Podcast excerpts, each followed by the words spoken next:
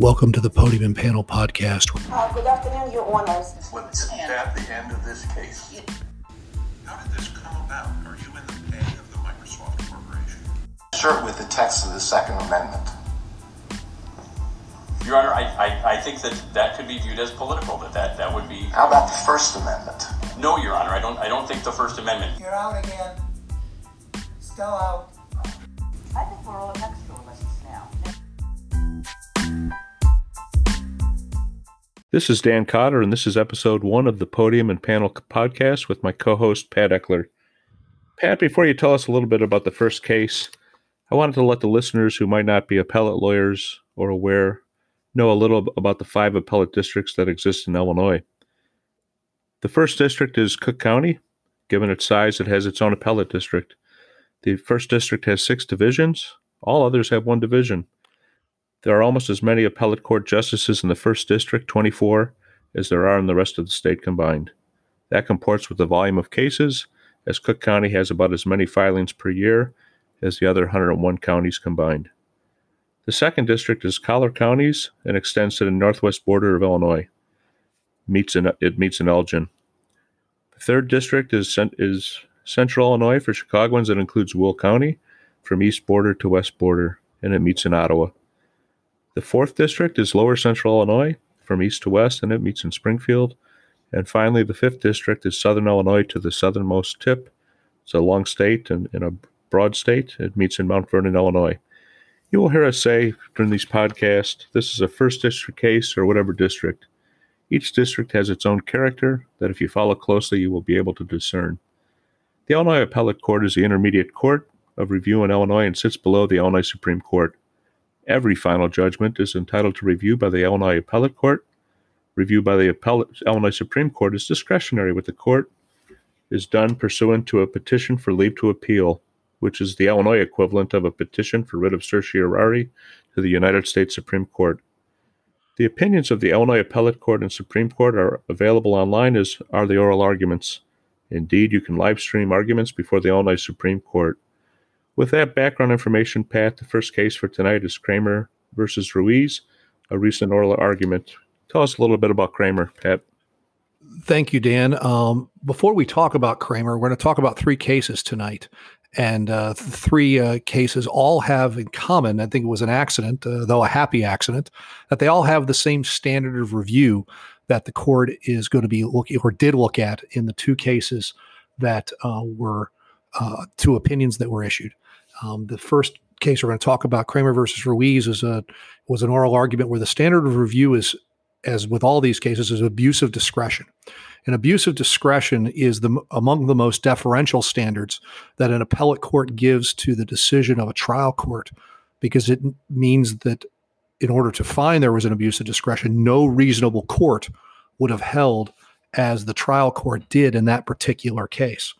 That is in distinction to a de novo review, which is a situation where the court applies as a matter of law and can substitute its judgment for that of the trial court, or manifest weight of the evidence, which is another common standard. Many times it's the situation where the parties agree as to what the standard of review is.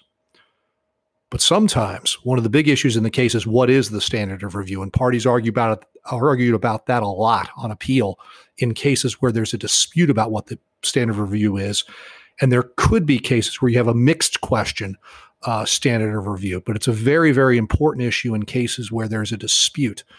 Oftentimes, the standard of review can be dispositive, and in the cases we're talking about tonight, these are situations where there's a great deal of deference given to the trial court based upon what they found. That doesn't mean that the appellate court agreed or would have reached the same decision. It just meant that no reasonable court would have reached the same decision that the trial court did in the event that they decide to reverse. So keep that in mind as we talk about these cases, what the standard of review is. So with that, let's get into Kramer versus Ruiz. Kramer versus Ruiz was a case that was recently argued before the 5th District Appellate Court. And it's a case arising out of Rule 103(b). 103(b) is a Supreme Court rule that deals with the speed with which a plaintiff has to serve a defendant. Now, service of process is amongst the most basic due process elements that any party is entitled to. Due process at its most fundamental level is notice and an opportunity to be heard. Service is the notice part, that you know that you've been served. And all lawyers will remember Ponier versus Neff, and probably shirk in response to that. But even though one day we will probably discuss this, that there's a move now to argue that Ponier versus Neff was rightly decided, but that's a question for a different day. But in this case, this was a very tragic situation. The plaintiff's deceased was killed in a trucking accident in December of 2016. And in January of 2017, counsel retained by the defendants, or it wasn't the defendant yet, by the alleged at-fault tortfeasor's insurer, engaged counsel and procured an affidavit from him as to the extent of his affidavit to provide to the family of the deceased person. And they did that. About a year and a half went by, and then in June of 2018, the lawyer that was representing the family of the deceased died. No suit had been filed. 4 days before the statute ran, in December of 2018, suit was filed. The lawyer that was handling the matter seems to have been unfamiliar with the electronic filing process. And though she requested that the summons be issued, she never actually got it and gave it to a sheriff or a process server to go serve it. And as a consequence, the summons wasn't actually issued and given to someone to go serve until August of 2019, about 8 or 9 months after the suit had been filed. And he was served, the defendant was served at the address that they knew where he was at 11 days after the summons was actually placed for service. In the meantime, the lawyer became ill. She had a significant medical condition, and for several months she was not able to work, and that was given as an excuse as to why there was this delay, in addition to her not knowing the this electronic service process. And so the defendant moved to dismiss on the basis of 103(b). Now, 103(b) is a factor test that the trial court is supposed to analyze, and both parties relied on a case called Verploegh versus Gagliano. Now, there's a mouthful, from the 3rd District in 2009. That's 396 ILAP 3rd 1041. And that's a case where the court held that it's prima facie evidence of a delay in service when a plaintiff waits 5 months to serve the defendant. Now, the reason why they have this rule is to prevent the plaintiff from essentially extending the statute of limitations by filing their lawsuit right before the statute of limitations and then waiting to serve the defendant. And so that all of the reasons why we have statutes of limitations, and we may talk about that on another show, are defeated when the plaintiff waits all that time. And the factors the court is supposed to look at are, among them, the length of time used to obtain service of process, which in this case were 8 or 9 months, the activities of the plaintiff, which weren't very much until they were, and then they found him, the plaintiff's knowledge of the defendant's location, which they seem to have had almost for 2 years, over 2 years, the ease of where the defendant's whereabouts could have been ascertained, they were easily ascertained, actual knowledge of the defendant of the pendency of the action as a result of ineffective service. So action, that means not that there might be a claim that there might be a suit filed, but that there was actually a suit filed, and there was no evidence based upon what I was able to discern from the oral argument that he was aware there actually had been a suit filed.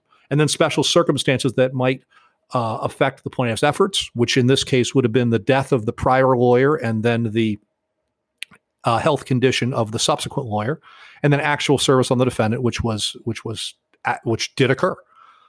And the trial court granted the motion to dismiss. It was a dismissal with prejudice because service was achieved after the statute of limitations had run. If the service had been achieved prior to, or in situations where service is achieved prior to the statute of limitations running, then the dismissal is without prejudice, which seems kind of pointless why you would move in such a situation, but that's the rule. Most of these cases, and nearly every one I've ever read, deals with a situation where the service is achieved after the statute runs, because let's get some bang for your buck if you're going to move on this kind of a theory. And they got the bang for their buck, and the case was dismissed with prejudice, which means that the plaintiff in this tragic situation is not going to get anything, at least not from the at-fault tortfeasor or his insurer. So there were a couple interesting issues that came up in this oral argument. The first is that I referenced this affidavit that was procured, and there was something made of the fact that the insurer was involved in getting this affidavit. Now, in some states, not Illinois, but in some states, you can serve a defendant in an automobile case through their insurer. New Jersey is a case where you can do that, maybe other states. Illinois certainly isn't that. I'm not sure what that has to do with anything. Many times courts confuse the insurer with the defendant or their insured, but they're two different things. An insurer is just an indemnitor. It's not a party to the lawsuit. In states like Wisconsin and Louisiana that are direct action states, you actually name the insurer as a defendant, but that's, again, not Illinois. So I'm not sure what that had to do with anything, but if any court is going to find in Illinois that it's important that the insurer was involved, it's the Fifth District. It would not be a matter of any controversy to say that the Fifth District is the most favorable appellate court in Illinois to insureds and to plaintiffs, and the least favorable to defendants and insurers. In fact, one might go so far as to say that it's amongst the least favorable courts in the country to insurers. So if any court's going to say that, is going to find that this is somehow relevant to the analysis, it will be the Fifth District. It'll be very interesting to see what happens here, how they deal with this, and how it comes out. Now, it's important, as I said at the beginning, that the standard review is abuse of discretion. Is it really, Dan, the case that no reasonable court would have agreed with the finding of the trial court in this case to dismiss this case with prejudice, despite the really draconian outcome? What do you think? I think in this case, it's a high hurdle to overcome on an abuse of discretion standard, just because you went through the factors. The only factor in the plaintiff's benefit is the lawyer issues, but again, you know, they still sat on it. They had the date or the address, and so they could have easily served at some point well before the statute of limitations. So I think it's a hard hurdle in this case, but it's the fifth district. So, as you note, if any district could find for the plaintiff in this case, it'd be here. I agree. I think it's also important to note that the health condition of the lawyer didn't arise until April or May of 2019. So there was a period of time between December of 2018 and when she became ill, and then was out of commission for a couple months. So that delay alone under the Verploegh case may be enough to support a finding in favor of the defendant in this particular situation. It will be interesting to see how this comes out, because I will say the appellate court was very sympathetic to the plight of both the family of the deceased as well as to the situation of the lawyer, because if this case is dismissed, they won't be without a cause of action. They'll just have a different cause of action. And so we'll see how this turns out. It's an important doctrine to keep in mind, the 103(b), and we'll talk about other defenses amongst the panoply that defendants have. But we should have that decision. Who knows when we get the decision? But I think generally that, based upon the oral argument, which is always a dicey proposition, I think we're going to see a reversal. Even though it wouldn't be my decision. I think, but I wouldn't be surprised if there's a reversal, and if there's not, there will be at least be a dissent, I expect, based upon the oral argument. Dan, what do you think? I think you may be right, and those are probably our first predictions, surely to go wrong. And with that, we're going to take a short break, and we'll be back with the second case.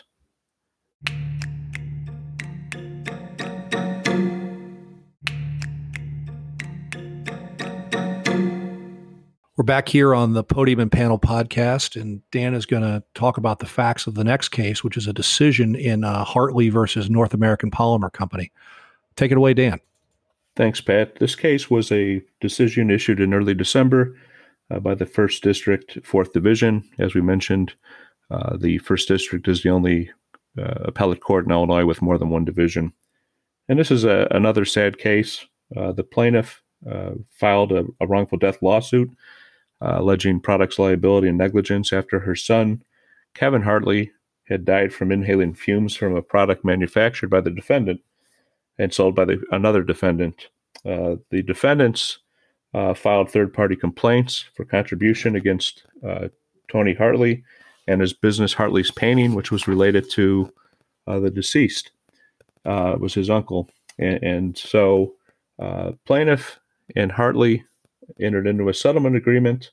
They settled any claims between them for $50,000. They sought a finding that the settlement was made in good faith, which is a requirement of these settlements. And the trial court, it was interesting because originally they found that $50,000 settlement, there was $1 million of coverage potentially available, was not made in good faith. Then they came back, reconsidered based on some filings and motions of the defendant, Hartley. And lo and behold, they come back and find that it was dealt with in good faith. The case involves what's known as the Joint Contribution Act that Pat's going to talk about a little more. And this is an interesting case because there's questions about whether it should have been in Illinois to begin with and other things that Pat, when he listened to the oral arguments, got some of that flavor. So, Pat, you want to talk a little bit about the Contribution Act and then what the oral arguments kind of suggested? Thank you, Dan. The Illinois Joint Tortfeasor Contribution Act, it's a mouthful. Essentially, it's how Illinois apportions fault amongst people that caused a particular injury. If the injury was wrongfully caused by more than one at-fault party, then how do you apportion that fault amongst the defendants and perhaps also against the defendant if the plaintiff had a role in causing their own injury under our that's a different under our comparative fault scheme, which is a modified scheme, and we'll talk about on another day. That's too much for today. But what happened in this case is the plaintiff sued, as Dan said, the product manufacturer and the distributor of the product, but they didn't sue the employer, nor did they file a workers' compensation claim. Now, typically, if you file a workers' compensation claim, you can't sue the employer directly, and they get brought in as a third-party defendant. Well, in this case, they didn't do that, and they still didn't sue them in tort either. And so the defendants sued this party. Now, in order to get out of the case, the third-party defendant can show that they're not liable to the plaintiff in tort. They can show that a number of ways. One of them is to show, and we're going to eventually talk about a case. Actually, it's going to be in a column I'm writing in the Chicago Daily Law Bulletin talking about a situation where they found that a defendant was not liable to the plaintiff in tort. Or you could settle with them, and then you can get out if the trial court finds that the settlement was in, quote, good faith. What does good faith mean? Well, it means that there wasn't any collusion, wrongdoing, or fraud between the settling parties.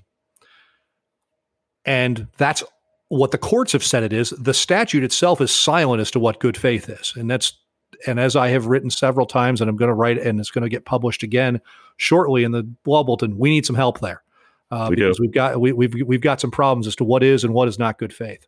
Hell, in this case, the court itself, the trial court, originally said there was, and then said there wasn't. So even Judge Durkin couldn't figure out originally whether there was good faith or not. And as pointed out in the oral argument by counsel for the defendant, nothing changed. And in fact, one of the factors actually went in favor of finding that it was in bad faith when she found on reconsideration that it was in good faith. So you figure it out. Another strange thing about this case that I was wondering throughout is, and this may speak to why they didn't file suit against the defendant or against the employer. First of all, whether he was an employer or not, there's arguments about he wasn't an employer, didn't know workers' comp, the kid was paid on a 1099. Does he, and then there were issues regarding a finding by OSHA that found 12 major violations and one minor violation under OSHA for not providing proper equipment for this stripping. He was stripping a bathroom, and this, he gave him an inadequate mask. And the question was, and so one of the products at issue was this mask that the young man was using that was insufficient and ultimately led to his demise. And it's a whole body of law, of course, about the independent contractor and employee. And again, not for this segment, but a future date, we'll probably talk about cases that discover that. But all of this alleged wrongdoing occurred in Tennessee. Right. So I still don't understand how it got into state court in Illinois. And it may be why they didn't is because if they had, they would have, there could have been a removal to federal court or something. I just don't know. What it's a bit bizarre, but that's put that to the side. Yeah. But the oral argument was going very well for the plaintiff until it wasn't. And one of the justices just couldn't hold their cards anymore and said, let me get this straight. You settled for $50,000 on a dead 21-year-old on disputed liability and $1 million policy. Yeah. I've got some questions here as to whether that's in good. Oh, and oh, by the way, you have this family relationship. Now the family relationship is a bit strained because the mother of the deceased, who was the representative, was divorced from the principal of the third-party defendant's brother. Right. Now the brother, yeah, you figure this. If you need a family, you need a chart to figure this family tree out. The brother, who is the brother, still works for the uncle of the deceased. Takers because the young man wasn't married, it doesn't seem, it didn't have any children. Takers would be family relations of the principal of the third party defendant. So the courts said this close familial relationship really, this doesn't look good. You got to pay more money. But why do the defendants care? And the reason why the defendants care is because under 211.17 of the Code of Civil Procedure and under the Supreme Court's decision in a case called Reddy versus United Rentals, the settling defendant doesn't appear on the verdict form. And as a consequence, all they can get under the Contribution Act is a set-off for this $50,000, even though this defendant who had 13 OSHA violations may be the one who ultimately caused this young man's death. He doesn't show up on the verdict form, and all they get is $50,000 in a set-off, which is taken at the end, and the jury never hears about it. So a 21-year-old dead male in Cook County is worth at least in the seven figures and perhaps more. He wasn't married, didn't have children, so that reduces it somewhat, but it's at least a seven-figure case. $50,000 ain't cutting it relative to the liability that this employer potentially had. So that's why these defendants care. That's why they really cared, and they want more money out of that defendant in order to get an appropriate set-off, because the courts have held that the Joint Tortfeasor Contribution Act has two purposes. Number one, to encourage settlement, and number two, to equitably apportion fault. And the court said, and the courts have approved settlements for well less than $50,000 on damages, at least as amount of this amount. So not just the amount, which I think is a mistake, but that's the law. So this is a very interesting case, published opinion, which we'll talk about at the end, because the law has changed now on that topic. Published opinion and a very interesting case where some insight was really gained if you listen to the oral argument as to what the court was thinking going into the opinion as terms of what they really thought was important about this familiar relationship. Dan, did I cover all the marks in terms of the Contribution Act?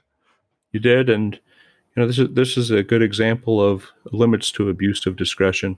Right. This is a court that actually found on that low standard that the trial court got this wrong. And I think, as you talked about, I think that this case probably was decided right based on just based on the facts and based on the trial court struggling with the same factors and coming out differently based on the same facts that should have rejected the settlement. So.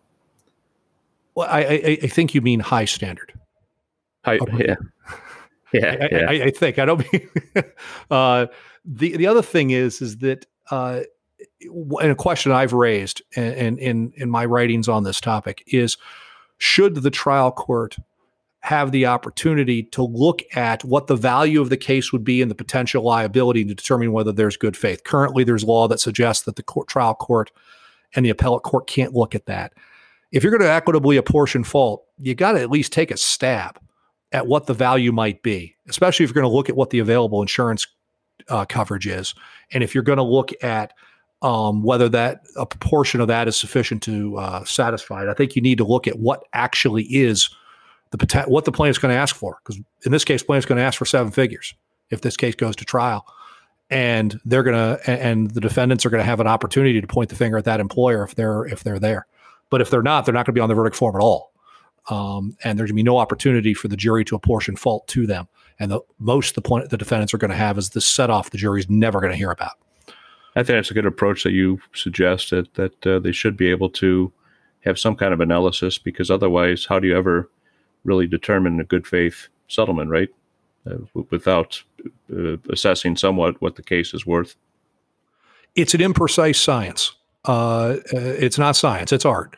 But there needs to be some consideration of it. I think we've beat that horse. I think so. We're going to take a break and we'll be right back with the third segment.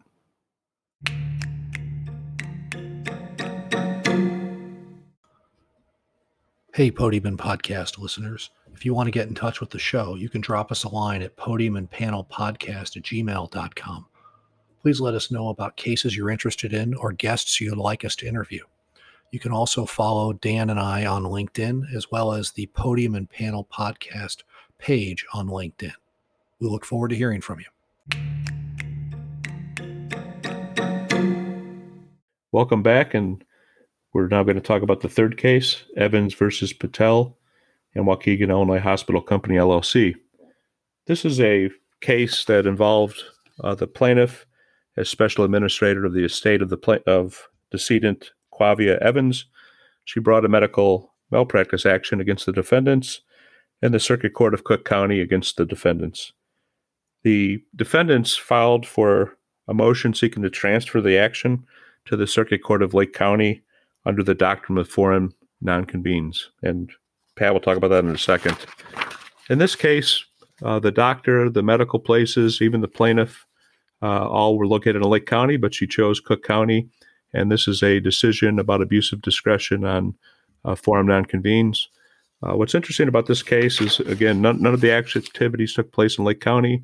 For those that are not locals to Chicago and the surrounding counties, there is, Justice Gordon and his special concurrence noted, the two courthouses are about 36 miles apart from each other. It's a 50-minute ride on a good day. It could be much longer than that on a different day. But he did, in fact, find that the trial court, he alleged, and the majority opinion in this case determined really weren't working on an abuse of discretion standard, but he did concur that the jurisdiction was appropriate. With that, Pat, I'm going to turn it over to you to talk about this case and the outcome and get your thoughts. So thank you, Dan. And this is one of those, this is another one of those doctrines, forum non conveniens. So among the defendants, we talked about at the beginning, 103(b) is a defense. The defendant has, it has the right to be served timely. It has a right to be sued in a place where there's venue. That is where one of the defendants actually is located or does business. And we'll talk about venue. And then we have this other defense, which is forum non conveniens, which is codified in Illinois under Supreme Court Rule 187. A bit of a digression. There was an attempt last spring now to get rid of intrastate forum non conveniens, that is transfers within the state, and only allow interstate forum non conveniens, that is cases transferred on convenience grounds outside of Illinois. Because of the pandemic, that didn't go very far. We'll see what happens this spring. I expect to, my first column with the Chicago Daily Law Bulletin was on this topic, March 12th of last year. I expect to be back at it in Springfield on this when this legislative session picks up. But it's a long-held tradition that defendants have a right to be sued in a place that's actually has a connection to and convenient for the parties to try the case. And there are a number of factors. You also see that the the courts have an interest in making sure that cases aren't being litigated in places that have no connection to the case. So the private interest factors are convenience of the parties, relative ease of access to sources of testimonial, documentary, and real evidence, the availability of compulsory process of unwilling witnesses, the cost to obtain attendance of willing witnesses, the possibility of viewing the premises. It's a medical malpractice case, so in this case, that really wouldn't be an issue. No one's going to look at the emergency room, right. And all other practical considerations. And then the public interest factors, the administrative difficulties caused when litigation is handled in congested venues, like Cook County, the unfairness of imposing jury duty upon residents of a community with no connection. Well, as Dan pointed out, none of the alleged negligence occurred here. So how'd this case stay in Cook County? Because they affirmed the finding. We'll get to that. And the interest of having local controversies decided locally. Now, as Dan mentioned, Lake and Cook County are adjoining. And adjoining county forum non conveniens cases are difficult for defendants. Now, much easier if you're trying to transfer further away. But there's a big difference between the jury pool and the outcome you might expect between Cook County and Lake County. Not as much as it might used to have been. But certainly, if you have your druthers, you may want to be in Lake County if you're a defendant over Cook County. So what was the connection to Cook County? Turns out the defendant, Dr. Patel, lives in Cook County. His children go to school in Cook County. He has an unrelated ketamine practice in Cook County. Right. So it's sometimes very hard to argue that it's inconvenient to litigate in Cook County if you live in the county. Now, that said, there was a recent case decided from the 5th District of all places called Brandt versus Shecker. That's 2020 ILAP 5th 190137, where the court held that just because the doctor lived in St. Clair County didn't mean that it was convenient to litigate there. The treatment had been received in Marion County and also in St. Louis, and so in Missouri. And they were asking for the case to be transferred to Marion, where the alleged malpractice had occurred. And simply because the doctor lived in St. Clair and there was no other connection, that wasn't enough.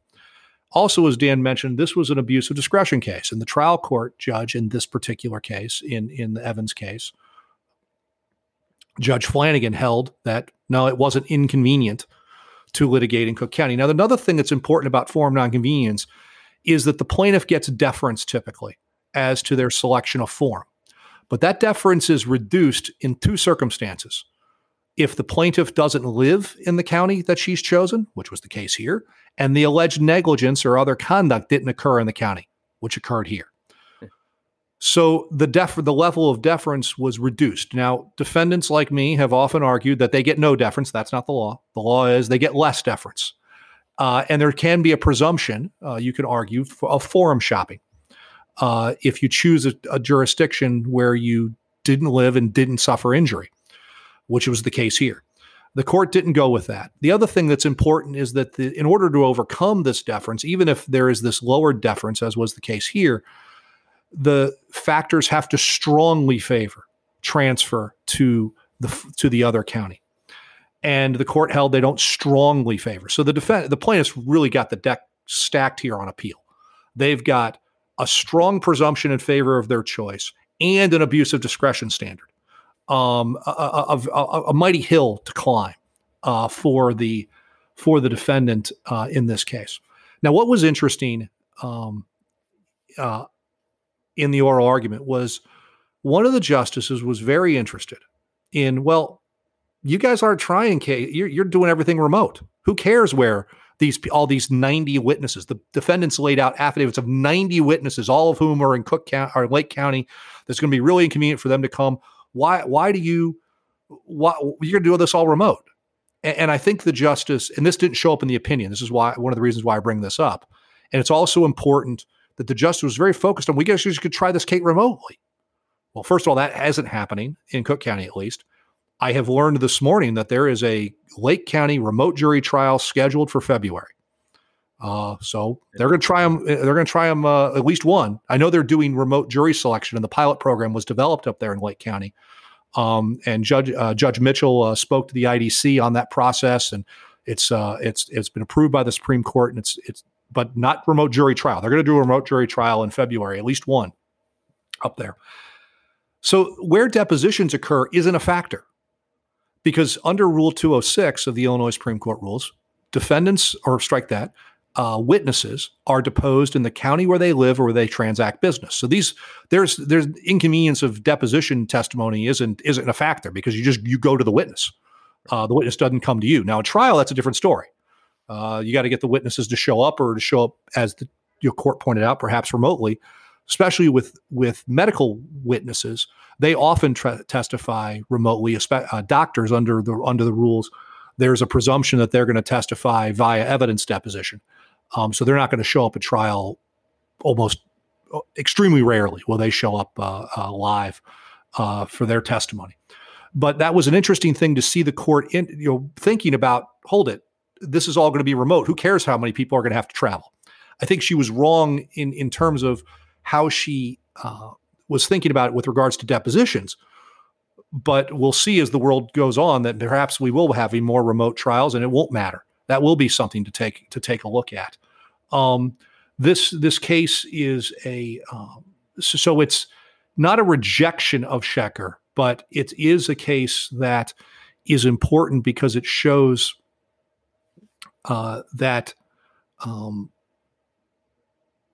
the forum non conveniens doctrine is still very much alive and well, and that if you're in the county, you may have a tough row to hoe for the defendant in getting a case moved, especially if you were unsuccessful in the trial court. There were a number of opinions last year that were favorable to defendants from the 5th District, right, on forum non conveniens. But later in the year, things seem to trend more favorably back towards plaintiffs. And so we'll see what happens, and we'll see if we still even have an intrastate forum non conveniens doctrine come the spring. That's right. And with that, Pat, you had mentioned in one of the earlier cases, Rule 23 and the changes. In the few minutes we have left, maybe you want to talk about what's changed about published opinions and why that's a good thing for practitioners and for justice in general. So in the mid-90s, the Illinois Supreme Court decided that it needed to save some money on publishing opinions, and because that's when all the opinions were published in books. So they allowed opinions to be decided to be either published or unpublished, and it was up to the appellate court justices to decide which ones were published or not. And until 2006, they gave a quota of the number of published opinions each was allowed, and then that was repealed in 2006. In 2008 or 10, I think I've got that right, they went to an all-electronic system, so we've stopped publishing for at least a decade, if not more, here in Illinois, physically. We've so the reason for Rule 23 kind of went away. Yet we still had these published and unpublished cases. And to give you an idea of the dimension of the issue is about 2/3 to 3/4 of the cases were decided as unpublished, which means they couldn't be cited by the parties. In other words, law is being made and cases are being decided, and they could only be used by those parties in the case that they were decided. They couldn't be used by anybody else. And one of the most frustrating things for a practitioner was to find the perfect case with all the right facts, and it came out the right way, and then you couldn't use it, because if you did, you got the slapdown. So you didn't do it. And it was kind of an oxymoron because they were unpublished, but they're, again, because of electronic, they're out there and searchable and findable. So they're published electronically, but you can't do a damn thing with them, as you said. Yeah, they're out there in the wild. You just can't use them. Too bad. So the appellate court, or strike that, the Supreme Court came with a kind of a halfway solution. Those of us, I have written and argued for an abolition of Rule 23 in its entirety. But what became the issue was whether that would be prospective or retrospective. That is, that formerly unpublished opinions would either become published or able to be cited. And that was, from my perspective, for a variety of reasons, a very, very bad idea. There was a reason why those cases were unpublished, and I have reason to believe that they did not go through the same rigor that published opinions had gone through. Now, there was a process to get opinions published, and certainly have filed those, and I've won those. So what the appellate court, the Supreme Court, did is, effective January 1, is opinions issued after January 1 of 2021 are able to be cited as persuasive authority only. And so that we haven't had any of those opinions issued yet, but that'll happen shortly. But you can't go and cite formerly unpublished opinions as as authority, but going forward, you can. We'll see. The appellate court justices did not seem very happy with this change. The trial judges and the practitioners were of a mixed review. So they managed to make no one happy entirely, which is maybe a good rule. So we'll see. We also might see more Rule 23(b) opinions. That is opinions that are issued just on orders without explanation, as the appellate court may say, you know what? We're not writing that. We're just going to give, affirmed, reversed. That's what we're doing. They may do that. We'll see what happens if we get more Rule 23(b) opinions. Like the commercial calendar, commercial arbitration cases where arbitrators like myself just issue a number and that's it. And you have no idea why or any insights. Let's hope that doesn't happen. Let's hope that at least they're giving opinions. But I know there's some, my impression is there are some appellate court justices that are not happy with this change. But at least for the bar, I think it's a move in the right direction to at least be able to cite ones going forward on a persuasive basis. So it's a big change in Illinois. It is. I think that's all we have for today. It is.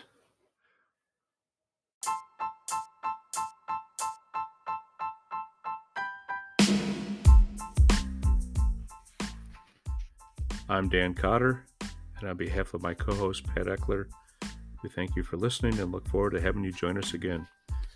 Please follow us on LinkedIn and read our columns in the Chicago Daily Law Bulletin. Please join us again at the Podium and Panel.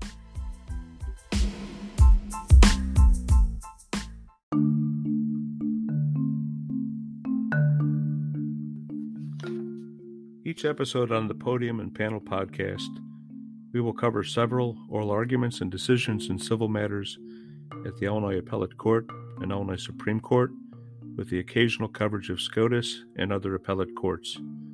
The purpose of the podcast is to inform of developments that may affect business and are not to be considered legal advice. They do not create a lawyer-client relationship. Information on previous case results do not guarantee a similar future result. The opinions are their own and do not reflect those of the firms for which they work or their clients.